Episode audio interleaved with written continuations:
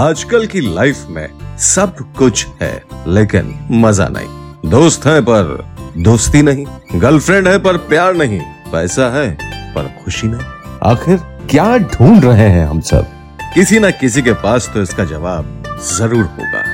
तो फिर चलो, बातें करते हैं। जल्द आ रहा है ये शो, चलो, बातें करते हैं। मंटो पशुपतिनाथ पॉडकास्ट पर, जहाँ हम और आप मिलकर निकालेंगे हर सवाल का जवाब। चलो बातें करते हैं।